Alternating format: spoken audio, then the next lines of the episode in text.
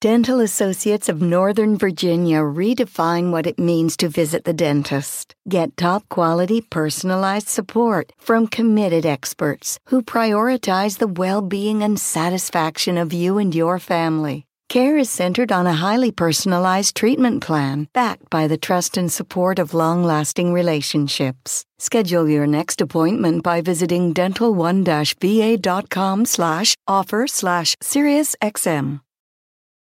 Today on the Matt Walsh Show, a new report reveals how men have abandoned the university system. Why has this happened? I think I know why, and I'll explain. Also, Satanists are coming to the defense of the abortion, the uh, pro-abortion people down in Texas. What does that tell us about the pro-abortion movement and our daily cancellation? We will have another exciting reverse cancellation. Apparently, some people are upset because I said that females shouldn't be football analysts, and that for some reason has made people unhappy. We'll talk about that and much more today on the Matt Walsh Show.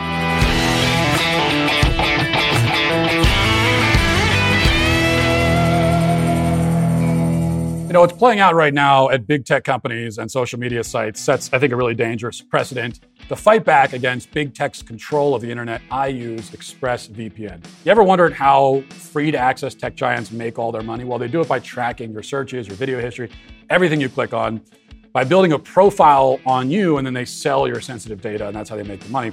When you use ExpressVPN and you use the app, on your computer, or on your phone, you, you make yourself anonymous so that your online presence is hidden and you're hiding your IP address, and that gives you the privacy you deserve. That means that the, it means that the big tech companies can't make all this money off of you without even giving you a cut of it.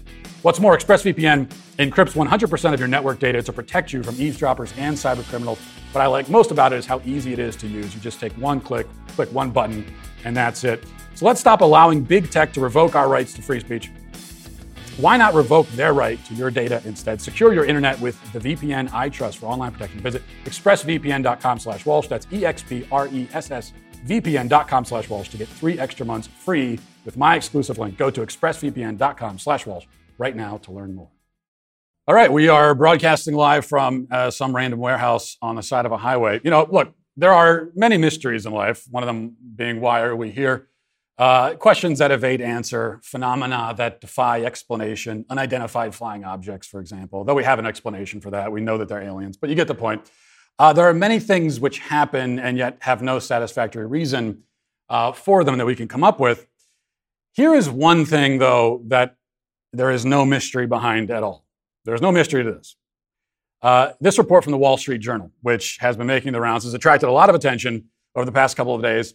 And the headline is A Generation of American Men Give Up on College. The number of men enrolled at two and four year colleges has fallen behind uh, women by record levels in a widening education gap across the US. Now, this can very easily be explained, I think, but before we explain it, here's what the article says. Men are abandoning higher education in such numbers that they now trail female college students by record uh, levels. At the close of the 2020 2021 academic year, women made up 59.5% of college students, an all time high, and men 40%, according to enrollment data from the National Student Clearinghouse, a nonprofit research group. U.S. colleges and universities had 1.5 million fewer students compared with five years ago, and men accounted for 71% of the decline, which is astounding. This education gap, which holds at both two and four year colleges, has been slowly widening for 40 years. The divergence increases at graduation. After six years of college, 65% of women in the US who started a four year university in 2012 received diplomas by 2018, compared with 59% of men during the same period, according to the US Department of Education. Um, in the next few years, uh, two women will, will earn a college degree for every man if the trend continues. Okay, then the article goes on to explain that this trend holds among both rich and poor men, black and white. It's not confined by, you know, class or race. Men are abandoning the college system or being abandoned by the system, I should say, or both. And it's an issue that affects men of all types. Now, the piece also acknowledges how the university system is reluctant to see this problem as a problem and is certainly not anxious to actually do anything to increase male enrollment because that would be politically incorrect. Even the people who want to increase male enrollment still aren't fighting for that result for the sake of the men themselves. So, a college enrollment consultant named Jennifer Delahunty uh, is interviewed in, in the article. And she's of the opinion that we should actually do something to help these guys out, get more guys into uh, colleges. But here's the reason she gives. She says, if you care about our society, one, and two, if you care about women, you have to care about the boys too. If you have equally educated numbers of men and women, that just makes a better society and it makes it better for women. So, uh, yeah, so we must come to the aid of men for the sake of women. And this is what someone who basically cares about men in comparison to other people in the university system says. Now, consider that most of the people running the university system don't care at all and don't pretend to. Or, in fact, worse than that, are happy to see things shake out this way. As for why this is all happening, nobody interviewed by the Wall Street Journal seems to have any idea. They're all kind of scratching their heads and saying, I don't know, why aren't men coming here? Let me see if I can clear it up a little bit. To put it as simply as possible, men are declining to go to college because they don't want to pay thousands of dollars and go into debt for 25 years just to hear a bunch of crusty boomer professors and ugly pink haired wenches tell them that they're the cause of all of society's ills. Okay, that's, that's to, to put it gently, that's the reason. And then only to be accused, of course, of rape for kissing a girl at a party and then tried by a university kangaroo court branded a sex offender for the rest of their lives without any evidence. I think this is an invitation that lots of men are kind of reluctant to accept. And maybe you can understand why. I mean, just, just as another example, if I need another example, and there, there are like millions we could choose, but let's just play one. This is a clip from a recent class at Penn State. And you watch this, and you tell me if it's any wonder that people aren't too excited about paying 100 grand for this. Listen. How's it feel knowing that push comes to shove, like your skin's kind of nice? I don't know. I mean, it makes me feel like sad because, like, God knows I don't deserve it. You know what I mean? Like, I didn't choose to be white, so like, you know what I mean? Like, I, like, it makes me upset that like, you know, my brothers and sisters of like other races can't like experience those things for something that I didn't like you know, I didn't do anything to like deserve that. You know what I mean? So like, I don't know, it just makes me upset. So, so in, this is the problem with white people. The question then becomes: Is what should we do? So, what's what's not to love there? Um, of course, that was that was race and g- gender based, not just gender. But pulling a guy up in front of the class, aren't you ashamed of yourself? You confess your sins to the class. What, what a shock that men see that and think, you know, I don't know. I don't know if I want to be a part of that. Not to mention, men are increasingly noticing that a college education is rarely worth the cost, and they can find success in the job market without the enduring, you know, without enduring the financial and psychological toll of sitting through four years of far left brainwashing. Furthermore, even if some of these men could be convinced to go, in spite of all this, there really isn't anyone trying to convince them now, girls have a whole web of support systems in place, especially in school, in public school, uh, in grade school, to prop them up, encourage them, keep them going, which is good. What's not good is that men have none of that at all. I mean, they're not allowed to have anything. And as I discovered, you know, if you if you notice that men don't have their own spaces, then and you point that out and you complain about that, then that, that in and of itself is sexism. In fact, the entire public school system itself is itself a support system for girls. The public school system was made for girls. It caters exclusively to students who can sit still, learn calmly at their desks, memorize information, remember that information, and repeat it during an exam. Now, not all girls can learn this way. There are certainly girls who struggle as well, but it is surely the case that the vast majority of kids who can learn that way are girls. For the boys, what do we have? We have drugs. And if the drugs don't help, they're out of luck. I mean, do, do, we, do we still need more reasons why men aren't going to college? Because I, I can keep listing them. Remember, though, this is what male privilege looks like, of course. The education system caters to girls, they succeed in it, they go to college. Boys are far more likely to be drugged in school. Uh, I think like two to by two to one margin, I, th- I believe, or maybe more than that. They get uh, diagnosed with ADHD and put on drugs. More likely to be suspended, more likely to be expelled more likely to be abandoned by the system. And then they enter a world as adults where they're far more likely to end up homeless, drug addicted, murdered, imprisoned, more likely to be injured on the job, more likely to die by their own hand or someone else's, and they die earlier on average. Yeah, that, that's some privilege, all right, isn't it? Now, I say all of this, but uh, please don't misunderstand my point. I am not upset by the trend of young men skipping college. I'm, I'm upset by many of these other trends that I just talked about, but, but not by that. In fact, this is one of the most encouraging things that I've read in a while. The modern university system is a scam, it's a glorified Ponzi scheme.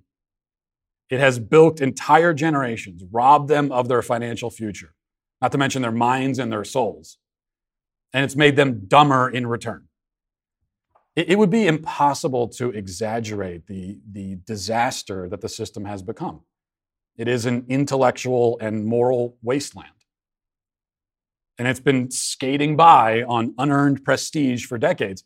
It has made billions by taking advantage of kids who have been told and believe that college is the only path to success in life. It's made billions by scaring people into, into believing that they have no choice. We know it's expensive. We know you're going to be in debt for, for 30 years. Uh, yeah, we can't guarantee that you get a job out of college that you couldn't have gotten anyway without the college degree. But if you don't do this, then you're then look at all those people on the street. You're gonna end up like one of them. That has been the scam. If men are waking up to this fact, then all I can say is that half of the job is done. Now it's all just time for women, more women to realize the same truth. College, in most cases, is worse than useless. The more who realize this truth and free themselves from its clutches, I would say, the better. Now let's get to our five headlines.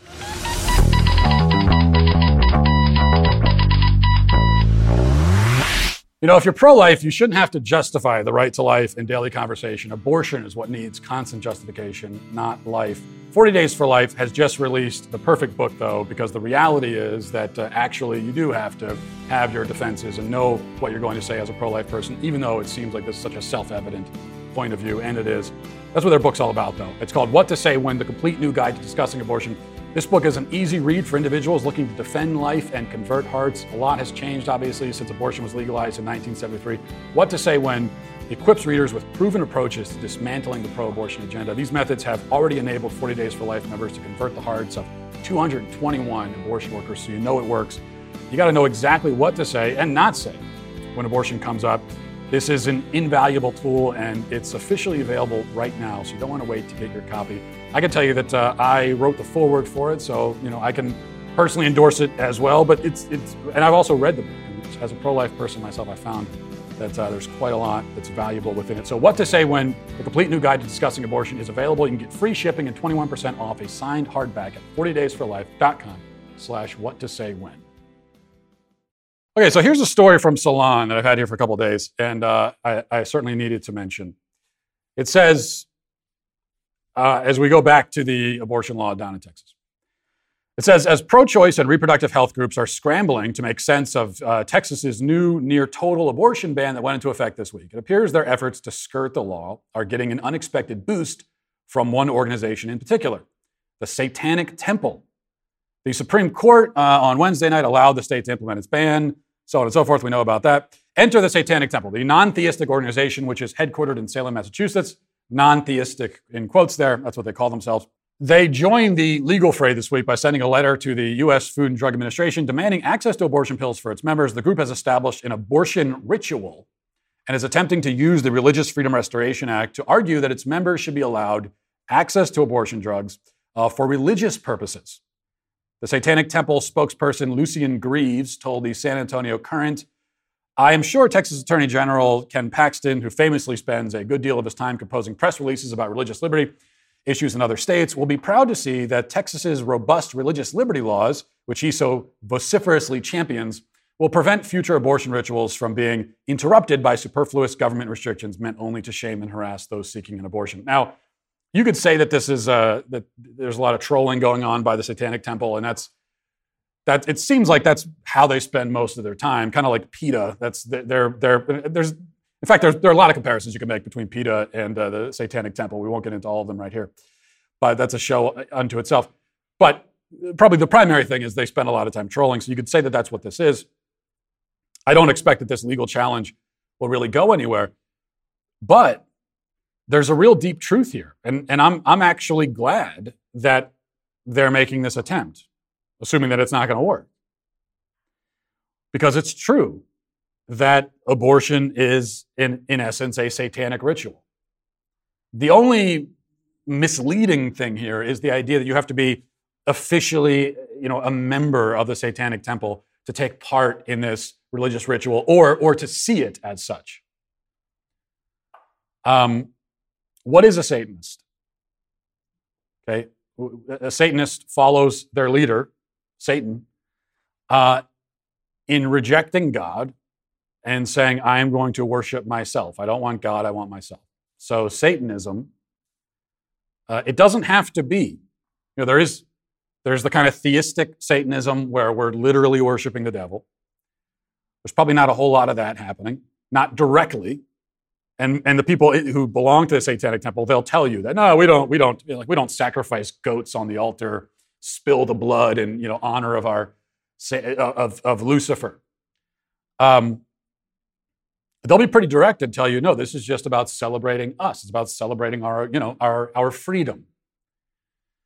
And that's what Satanism is. So there are a lot of Satanists in this country who don't identify as. People who believe in worshiping the self. That's what leftism is. I, I, you know, I have always said that I think leftism and Satanism are interchangeable. They're, they're the same thing. They are both a worship, an elevation of the self above all else, above truth, above God, above beauty, you know, all that matter above reality itself. All that matters is the self. Abortion is the high sacrament of this satanic leftism. What, what, what other, what higher sacrament could there be than a woman killing her own child for her sake? Saying that I care so much about my convenience and my pleasure and my so called freedom that I will kill my own child. I will sacrifice my child on this altar, the altar of the self. So they are, it's a long way of saying that I actually agree with them that, that abortion is, in effect, a, a religious ritual. But it should still be banned because you're murdering a human being. Uh, staying on the same subject here, look, I don't mean to, to uh, kick a woman while he's down, but here's Caitlyn Jenner's answer on abortion. Being uh, he's being interviewed on, on CNN, and we'll talk about why Caitlyn Jenner, polling at one percent, is being interviewed by CNN in the first place. But here's the answer on abortion. Let's listen to this. I am for a woman's right to choose. I am also for a state uh, having the ability to make their own laws. Um, and so I support Texas in that decision. That's their decision. Um, I'm okay with that. But as far as being a woman's right to choose, I don't see any changes in our laws in California in the future. But you're fine with the Texas law, even though you say that you support abortion rights. You I, are fine with a law that essentially outlaws abortion. I think they have the right in their state to do what they want to do. Now, do I agree with the decision or not? No, to be honest with you, I actually probably do not agree with the decision, but I agree with they have the right to make their own decision. Really, the the perfect Republican. I mean, he really is a terrible candidate, but the perfect Republican because that's that's what Republicans have been doing. Uh, many Republicans, anyway. Thank God, not the Republicans down in Texas. That's what many Republicans have been doing on the issue of abortion, uh, especially Republicans on the national stage for decades now. Well, do I, you know, do I? I think people have states have rights, but then women have rights, and who knows? I, you know, I don't personally like abortion, but I, I'm not in favor of killing infants. Uh, you know, I'm, I'm not crazy when I, I'm not crazy about the idea of crushing a baby's skull personally. I'm not into it. But if that's your thing, then I'm not going to stop you. Like that's the kind, that's what we get from Republicans. That's what we get from, uh, from Jenner there, which is, which is cowardly and ridiculous. But it's what, it's what we come to expect. The other question, though, is why is Jenner being interviewed by CNN in the first place? And the funny thing is that, you know, a lot of people on the left who maybe maybe, and I hate to say this, but aren't quite as smart as the people at CNN. Not that the people at CNN are very smart, but they were upset about this. If you looked at the reaction on Twitter, they were saying, "Why are you giving a platform to Caitlyn Jenner?" You know, you might have the same question if you're a conservative. You might say, polling at 1% in the re- this this this person is irrelevant. Why why are you interviewing them? Why not Larry Elder? Um, well, the answer is that this is the version of the Republican Party. This kind of babbling, nonsensical, uh, spineless, gelatinous, jellyfish like republicanism. That's what they want to project. That's what, that's what CNN, that's what CNN wants to give a platform to. CNN wants you to turn on and turn that on and listen to Caitlyn Jenner babbling and say, oh, that's what the Republicans are all about. So that's the reason. Um, more Republican reaction now to the uh, abortion law. Governor Abbott was, uh, during a press conference, was asked about you know, the, the, the, the question about what about rape victims? Are we going to force women to carry their rapist baby? And uh, here's what he said to that. Let's listen.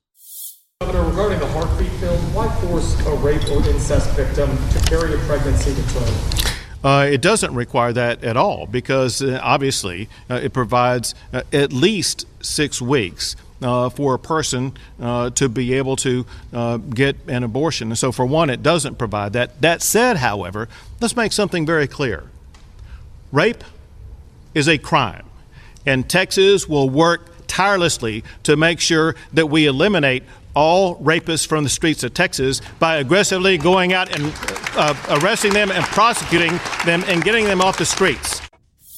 Uh, I don't mean to split hairs here, but not a great answer on that question. And it's, it's not really splitting hairs because this is a question that you, you, you, ha- you need to have an answer to. It's, of course, absurd that the conversation about abortion revolves always around rape, and that when we talk about abortion, rape is the rape and incest are the first things that come up, because we're talking about less than one percent of all cases. Okay, the vast majority of cases, more than ninety-nine percent of cases, have nothing to do with rape, nothing to do with incest. 99% nothing to do with the life of the mother. Okay, so all those categories, that's 1% altogether, less than 1%. Rape, life of the mother, uh, you know, incest.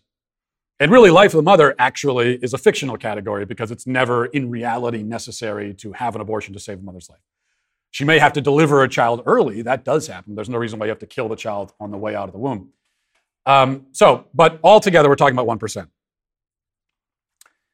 And yet, that's all the pro abortion side wants to talk about. They don't want to talk about the 99% for obvious reason. It's a lot harder to, to defend that. The 99% of cases where this is a form of after the fact birth control. They don't want to talk about that. Let's talk about the rape. Um, so you do have to have an answer for it. You, you have to have some kind of response. And you give your response, and then you and then you focus it back to the 99%.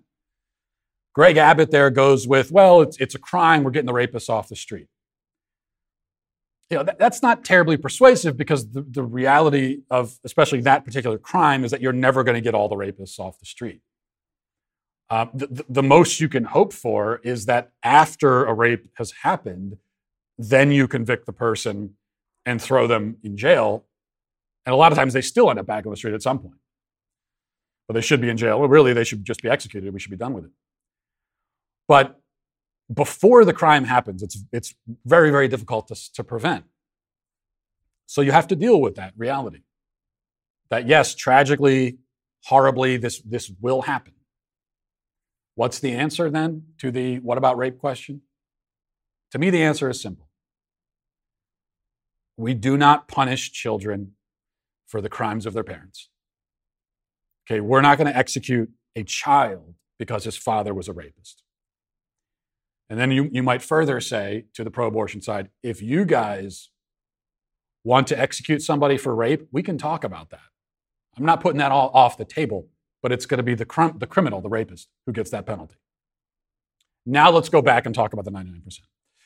All right, finally, on this subject, one more clip I, I got to play. This is uh, Alexandria Ocasio Cortez on CNN, babbling incoherently. Uh, let's listen. So, when we talk about um, the law that was passed in Texas, we know that anti choice bills are not about being pro life. Because if they were about being pro life, then the Republican Party would support, frankly, an agenda that helps guaranteed health care that helps ensure that people who do give birth that don't have the resources uh, to care for a child can have that care for a child. So we know that none of this is about life. None of this is about supporting life. What this is about is controlling women's bodies and controlling people who are not cisgender men. This is about making sure that someone like me as a woman or any menstruating person in this country cannot make decisions over their own body. And people like Governor Abbott and Mitch McConnell want to have more control over, over a woman's body than that woman or that person has over themselves. And what, what that shares in, uh, in, you know, what that shares with rape culture is that sexual assault is about the abuse of power and sexual assault is about asserting control over another person. And the ease with which these men seek to do that to other people is atrocious. It is morally reprehensible and they don't, they cannot even begin to understand the agonizing decisions that people have to make, including in cases of miscarriage, rape, and incest. It's hard to know where to even begin. Why are we talking about miscarriage? That has nothing to do with abortion whatsoever. Nothing to do with it. And then she says agonizing decisions. Why is it an agonizing decision, Alexandria? Tell me why it's agonizing. What do you mean? Why is it agonizing? If, if this is not a person but a clump of cells, if, if their life means nothing, has no moral worth, which is what you must believe if you're pro abortion, then why is it agonizing? What are, what are we agonizing about? What are you agonizing about? Well, you're agonizing. It's an agonizing decision because that's a human being that's being killed. But of course, Alexandria Ocasio Cortez, like all Democrats, they can't even talk about this issue anymore because they have uh, they've erased gender, they've erased sex. So how you, you you certainly can't frame this as an attack on women because that's nonsensical to begin with, but also because well, women aren't the only ones who could get pregnant.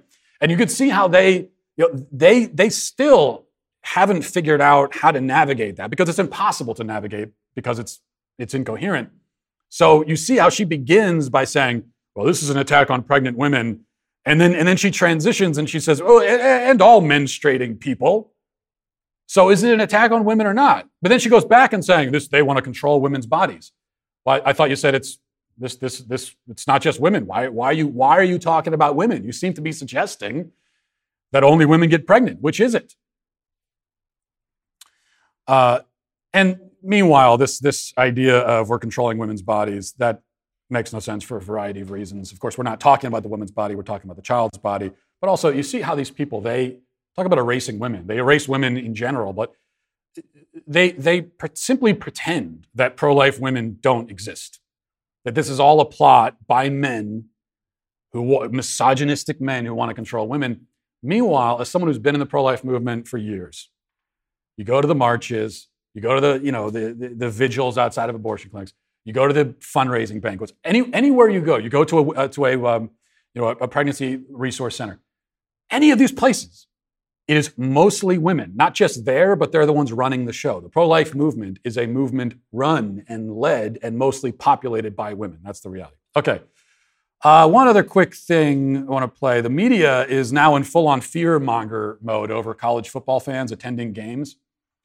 And they sound they just sound extremely stupid in the process. I got to play this clip for you. Uh, a guy worrying, this is a doctor who came on CNN to chastise the football fans.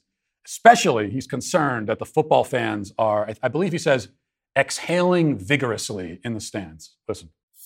I just can't get over the pictures of those outdoor stadiums. Dr. Schaffner, even if, you know, these events are happening outdoors, are crowds like that safe?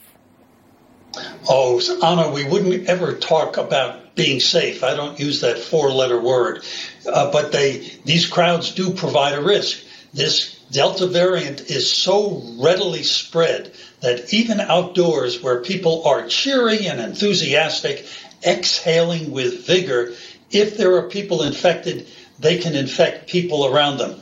I looked at those television images nobody was wearing a mask at all. Mm-hmm. And I would be uh, very surprised if we didn't have outbreaks here and there across the country related to these uh, gatherings, these uh, football stadium events uh, in, in the coming weeks. exhaling with vigor.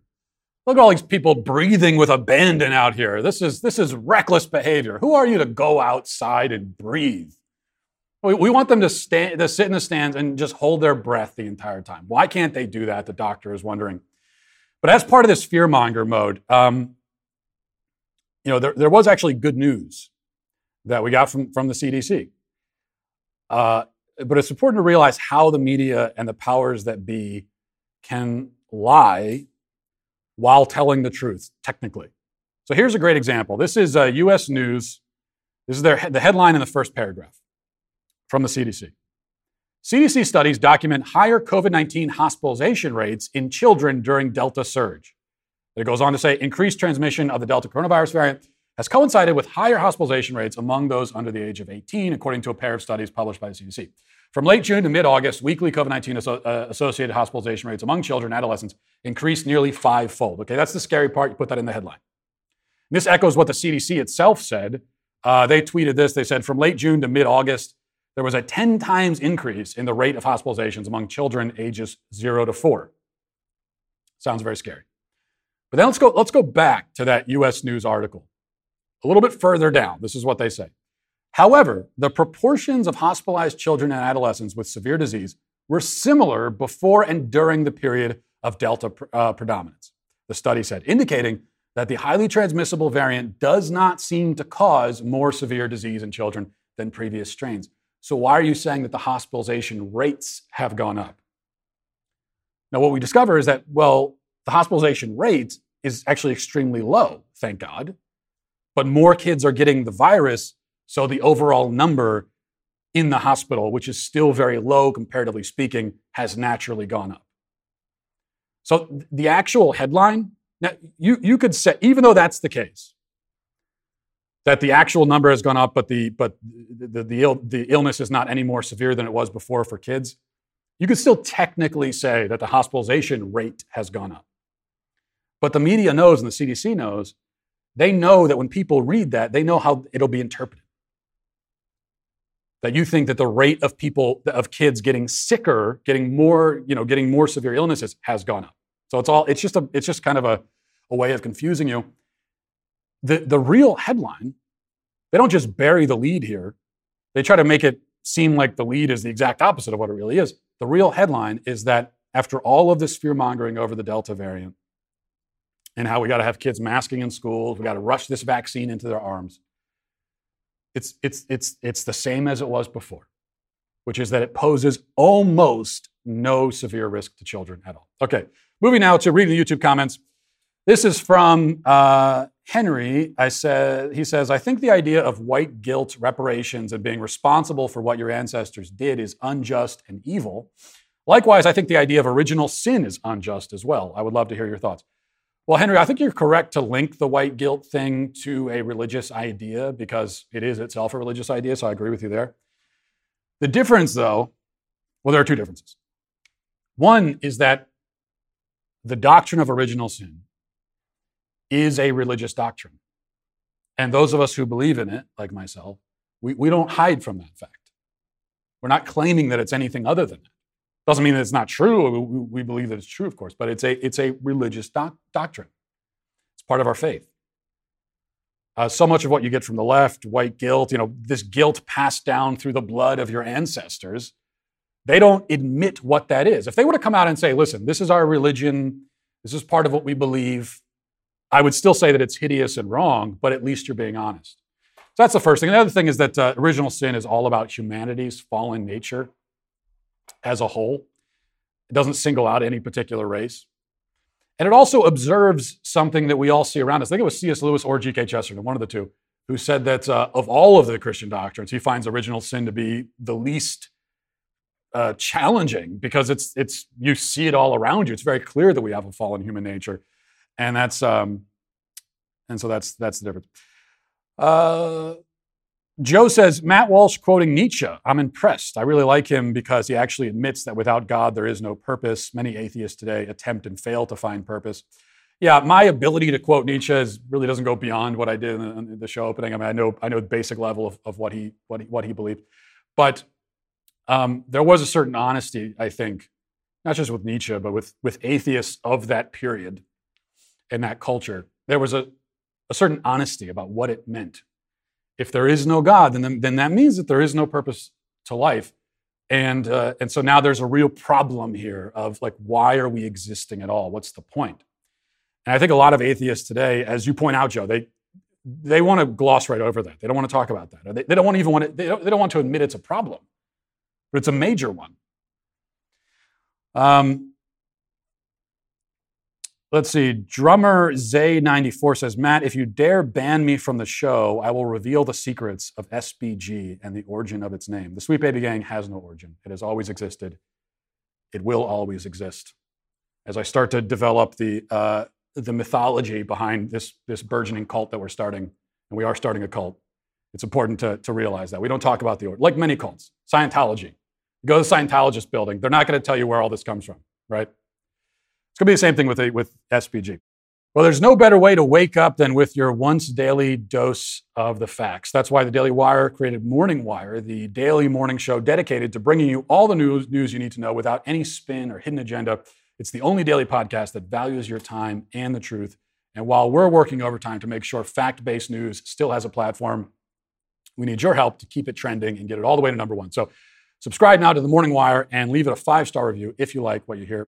In honor of crowning the winner of the Sweet Baby Gang Anthem contest on Monday, I've got some extra exciting news. The requested and long awaited Sweet Baby Gang shirt is now available at the link in the description below. I'm just learning this right now. This is exciting news. The, the, the, this is actually exciting. Not like when I pretend to be excited by the ads. Um, we finally have the Sweet Baby Gang shirt. There was a petition for it. It is now available for you. Hurry because it's a work of art and it will sell out. Again, the link to get your shirt is in the description below. Thank you to all my sweet babies for being here. I hope you will wear your sweet baby gang shirt with pride. Let's move now to our daily cancellation. Today, for our daily cancellation, we have another uh, legendary, iconic reverse cancellation. Now, if you listened to this segment yesterday, you probably already know where this is heading. We discussed the female sports reporter Lindsay Go, who's suffering PTSD after being violated and groped during a live report from a college football game. Uh, she decided to do her to do her live hit while 90,000 drunk fans were, you know, walking by, and a few of them screamed in the background. One briefly touched her shoulder, and this was all a very traumatic event for her. I suggested that perhaps sports reporting isn't the job for her, given that she seems to really hate doing it. I probably could have just said that and left it there, and nobody would have been all that upset about it. But as you know, anytime I walk up against a fence like that, I have no choice but to just crash right through it. So I also said, that I don't really like female sports reporters and analysts in football. I believe there's been an effort to feminize traditionally masculine spaces like football, and female analysts are a part of that. I prefer for men to have those roles. That was my stated opinion. As it turns out, some people found it very upsetting. After the show was over, Media Matters sprang into action as expected. They posted the clip. Uh, they wrote up the article with the headline Daily Wire host Female sports reporters are an effort to make the game less appealing to the people the game was invented for. Though I did prefer Jason over at Media Matters, who, uh, he, he, when posting the clip on, on his personal page, he instead referred to me not as Daily Wire host, but Daily Wire sexist, which, you know, I'll update my resume with, with that new title the female sports reporters of the nation rushed to the scene to try and get their dunks in. They, you know, they, they, all let me know that my vicious misogyny will not prevent them from continuing to courageously report on sports and so on. And a bunch of men, many of them also in sports media, joined in the dog pile, declaring that, you know, they, for one, really respect and admire all the female reporters, unlike that Matt Walsh guy. They're one of the good guys. So please give them a pat on the head and give them a treat, they're saying. Now, I'm not going to restate my original point or, you know, continue to argue in favor of it I stand by it. I don't feel the need to explain myself again. I said what I wanted to say on the subject. And you could go back and listen to it again if you want to experience it all over again. Instead, I'd like to make a slightly different point here. Even if you disagree with my opinion on the subject, and you're free to disagree, it's nonetheless an opinion that lots of football fans hold. Even if a great many football fans, uh, you know, not just during this, even if they won't say it out loud, the fact is that a great many people feel this way. Um, and I, I know that because I've heard from them, not just during this discussion over the past day, but in general. As a fan of the sport, having conversations with other fans throughout my life, whenever this subject has come up, uh, of, you know, they, they put the token female down on the sideline, isn't that kind of silly, that sort of thing. I have found that almost everyone I've ever talked to feels this way to some extent. uh, that they're not big fans of the token female. Uh, they don't really want females in the booth as analysts and play by play and so on.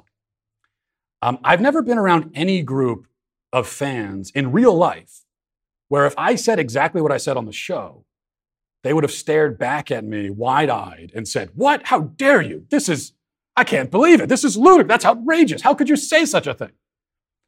I have never in my life ever gotten any reaction like that or seen anyone else get that reaction for saying what I said or something similar. Yet that's the reaction I got on the internet and from Media Matters and from the media. Now, the fact that lots of people feel this way and that it's pretty normal, pretty mainstream opinion in the real world, that doesn't make it right. That's not my point. My point is that this is yet another time, one example of many, where a normal, commonplace opinion or preference is treated as if it's not only wrong, but shocking. Now, yeah, it's a, it's a relatively small issue. You know, I do think it's symptomatic of something larger, which is the erasure of male spaces, and there's also an erasure of, of female spaces happening at the same time. But the issue of female sports reporters, in and of itself, not a big deal. I didn't say it was a big deal. I just said my opinion. But the game, as always, is to treat an opinion, a common opinion, even on a small issue, especially on a small issue, in fact, as if expressing it is tantamount to mass murder, right? So react this way to it, and lots of normal people with, with that normal opinion will kind of throw their hands up and say, whoa, okay, if it's that big of a deal, then never mind. This tactic, I think, is especially effective on the small issues because most people will figure that it's just not worth fighting about. Okay, if you want me to like female sports reporters, fine. Uh, I'll pretend that I do at least just to, just to make you shut up. And that's how we normal people usually respond. And it's how we, over time, have been shaped and molded by the media and the mob. Agreeing to stay silent about this issue over here, agreeing to pretend to have that opinion over there, agreeing to you know, pretend that we're offended by this or that, and on and on. Little by little, playing the game in these seemingly insignificant ways and not realizing that all we ever do anymore is just play the game. And we've lost our authentic selves. We don't even know what we think anymore, what our real opinions are. Because we've been hectored into submission, piece by piece, like getting pecked to death by a million chirping little parakeets. So, why did I say what I said about sports reporters? Well, you know, why do I say many of the things I say on the show? Well, because I believe them to be true, first of all. I think it's a, it's a point worth making. But also, I say, say it because I know you're not supposed to, right? And I'm at the point now where if, there, if there's like a weird code of silence about something, about anything, where we all believe something and feel a certain way or have a certain opinion, but have agreed not to say it out loud or in public for fear of, of the pecking parakeets, then I will say it just for that reason. You know, you might call it trolling, you might call it contrarianism, you might call it provocation for its own sake, and you might be right, but the alternative is just intolerable to me. The alternative is to just shut up and pretend that your opinions are not your opinions. And so that is why I am not canceled today and instead have once again canceled my cancelers, which is always a fun thing to do. And we'll leave it there for today. Thanks for watching. Thanks for listening. Have a great day. Godspeed.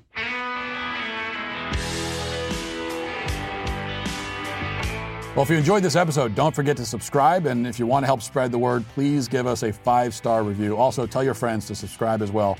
We're available on Apple Podcasts, Spotify, wherever you listen to podcasts. We're there. Also, be sure to check out the other Daily Wire podcasts, including The Ben Shapiro Show, Michael Knowles Show, The Andrew Klavan Show. Thanks for listening. The Matt Walsh Show is produced by Sean Hampton, executive producer Jeremy Boring. Our supervising producer is Mathis Glover. Our technical director is Austin Stevens. Production manager Pavel Vodosky. The show is edited by Sasha Tolmachov. Our audio is mixed by Mike Coromina. Hair and makeup is done by Nika Geneva.